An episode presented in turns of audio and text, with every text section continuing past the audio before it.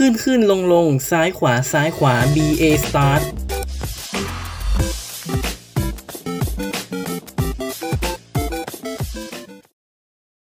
สิบเกมที่ทลายกำแพงที่ 4 เรื่องราวในเกมก็ต้องเกิดขึ้นภายในโลกของตัวมันเอง ถ้าเปรียบเหมือนละครเวทีกำแพงทั้ง 3 ด้านก็คือ ฉากหลังของเวที ถ้าจู่ๆตัวละครในเกมจะหันหน้าออกมาคุยกับเรานอกจอ นั่นก็คือเกิดการทำลายกำแพงที่ 4 เกิดขึ้น ซึ่งวันนี้ Starlord 4K กับรายการขึ้นขึ้นลงลงซ้ายขวาซ้ายขวา BA Start จะรวบรวม 10 เกมทลายกำแพงที่ 4 ที่น่าสนใจ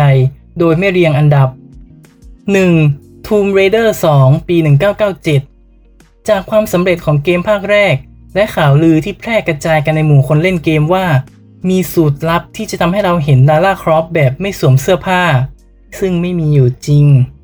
ทำให้ผู้พัฒนาเกมภาค 2 นั้น ได้ทำให้ลาล่ายั่วเราเล่นๆ คือหลังจากที่เราชนะด่านสุดท้ายได้แล้ว ก็จะปรากฏคัดซีนที่ลาล่ากำลังจะไปอาบน้ำก่อนที่เธอจะถือปืนและหันมาพูดกับเราว่า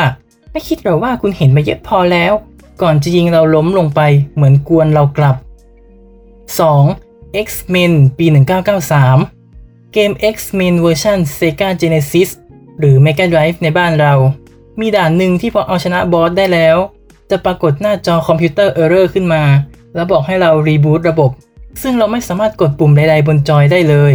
แต่ความจริงแล้วเราต้องกดปุ่ม Reset บนเครื่องเกม แต่ต้องกดเบาๆเท่านั้น เพื่อเป็นการ soft reset ก่อนที่เกมจะโหลดฉากต่อไปให้ทันที เหมือนเป็นการให้เรามีส่วนร่วมกับเกมจริง ๆ 3. Pony Island ปี 2016 เกมอินดี้จาก Steam ที่หลายคนยกย่อง ตัวเกมนั้นค่อนข้างแปลกมาก โดยที่เมื่อเราเล่นอยู่ จะมีตัวละครจากในเกมส่งข้อความจากใน Steam มาพูดคุยกับเรา เท่านี้ยังแปลกไม่พอ เมื่อเราเล่นเกมจนจบแล้ว ตัวละครในเกมจะขอร้องให้เราลบไฟล์เกมออกจากเครื่องด้วย เพื่อถือเป็นการปลดปล่อยวิญญาณของม้าโพนี่ให้เป็นอิสระ ไม่รู้ว่าจะอึ้งหรือจะกลัวก่อนกันดี 4. The Stanley Parable ปี 2013 เกมอินดี้ที่ดังมากๆ ไม่แพ้กัน ตัวเกมมีขนาดไม่ยาวนัก แต่ผู้เล่นสามารถเลือกทำอะไรก็ได้ภายในเกม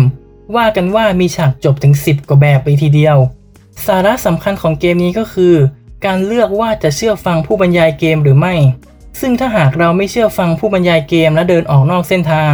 ผู้บรรยายเกมจะหงุดหงิดอารมณ์เสียใส่เรา และโหลดเกมอื่นขึ้นมาแทน เช่น Minecraft Portal เป็นต้น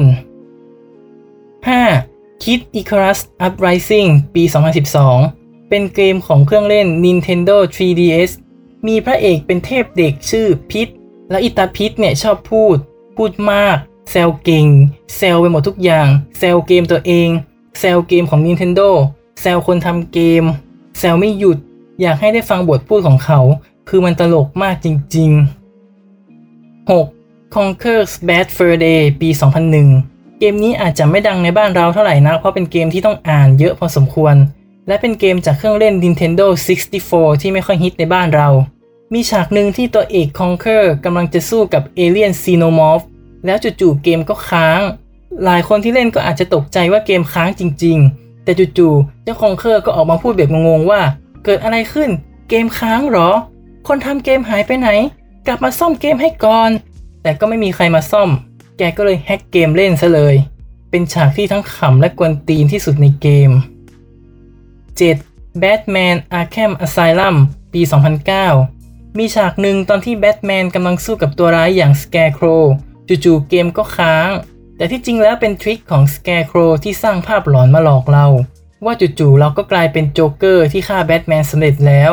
แถมยังมีหน้าจอ game over ขึ้นมาอีกต่างหาก เล่นเอาเรางงไปตามกัน ก่อนที่จะเฉลยว่าเป็นภาพหลอนก็ตกใจแทบแย่ ถือว่า trick นี้ไม่ได้เล่นกับแค่แบทแมนเท่านั้น แต่เล่นกับเราที่อยู่นอกจอด้วยโคตรเจ๋ง 8. Metal Gear Solid ปี 1998 หนึ่งในเกมที่เจ๋งที่สุดของ PlayStation และของมหาเทพโคจิมะเกมนี้เรียกได้ว่ามีการใช้เทคนิคทลายกระแพงที่ 4 แทบจะทั้งเกมเลยทีเดียว เริ่มจากหากเราใช้ทีวีรุ่นเก่า หรือโมโนทีวี คนในทีมจะเยาะเย้ยเราว่า ยังใช้ทีวีรุ่นเก่าอยู่อีกหรอ อันนี้น่าเจ็บใจมากในสมัยนั้น ต่อมาการที่เราต้องเปิดตลับเกม เพื่อหารหัสสื่อสารไปยังตัวละครสำคัญของเรื่อง ซึ่งจะไม่มีบอกในเกมทำให้คนที่ไม่มีตลับเกมต้องติดแงกไปต่อไม่ได้ เพราะไม่มีรหัสสื่อสาร จริง ๆ ทริคนี้เป็นการป้องกันการก๊อปเกม เพราะว่าถ้าคนที่ก๊อปเกมมาจะไม่ได้ก๊อปเอารหัสจากปกเกมมาด้วย ทำให้ไปต่อไม่ได้ และที่สำคัญที่สุดจนเป็นตำนานเลยก็คือตัวร้ายที่ชื่อ Psychomantis เป็นตัวร้ายที่อ่านใจผู้เล่นอย่างเราได้ โดยการอ่าน Memory Card ของเรา หากใน Memory Card ของเรามีไฟล์เซฟเกมต่างๆ ในเครือโคนามิ เช่น Suikoden หรือ Castlevania เจ้า Psychomantis จะทักเราว่า เฮ้ย แกชอบเล่นเกมของโคนามิสินนะ ซึ่งในสมัยนั้นเราก็คงจะกลัวไม่ใช่น้อย แม้ในปัจจุบันจะกลด่าโคนามิในใจวันละ 3 ล้านรอบหลังอาหารก็ตาม นอกจากนี้ Psychomantis ยังวิเคราะห์การเล่นของเราในฉากก่อนๆได้อีกด้วย ว่าเราระมัดระวังกับกับดักขนาดไหน เซฟเกมบ่อยหรือเปล่า และยังแสดงอภินิหารให้เราเชื่อในพลังจิตของมันอีกด้วย โดยการบอกให้เราวางจอยเกมลงบนพื้น จากนั้นจะทำให้จอยขยับเอง โดยการสั่งให้มันสั่นได้ ตรงนี้เรียกได้ว่าเป็นความอัจฉริยะของโคจิมะที่ไม่มีใครในโลกสามารถคิดได้เหมือนแกอีกแล้ว 9. Spec Ops The Line ปี